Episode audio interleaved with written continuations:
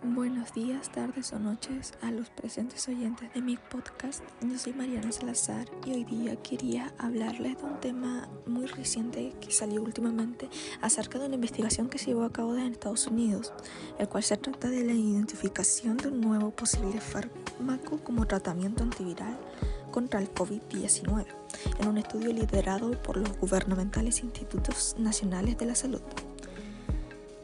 En concreto, este fármaco que lleva el nombre de Temple es de administración oral y arrojó resultados prometedores en el tratamiento de esta enfermedad.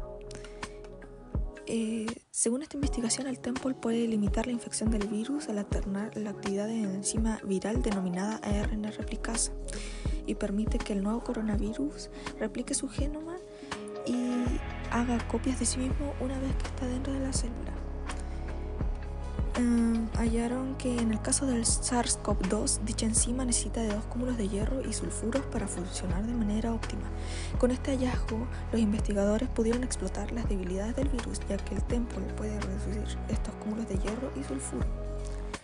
De hecho, además comprobaron que gracias a los experimentos de cultivos celulares, este medicamento puede inhibir el proceso de multiplicación del virus.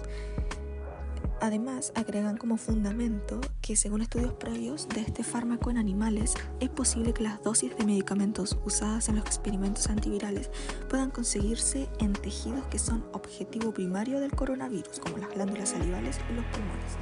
Esta investigación sin duda sería un gran avance en la medicina actual y ayudaría quizás a no desaparecer por completo el COVID-19, pero sí... Eh, radicarlo por cierto tiempo para mantener la seguridad de, de las personas. Muchas gracias por escuchar este podcast y que tengan buena tarde, día, noche.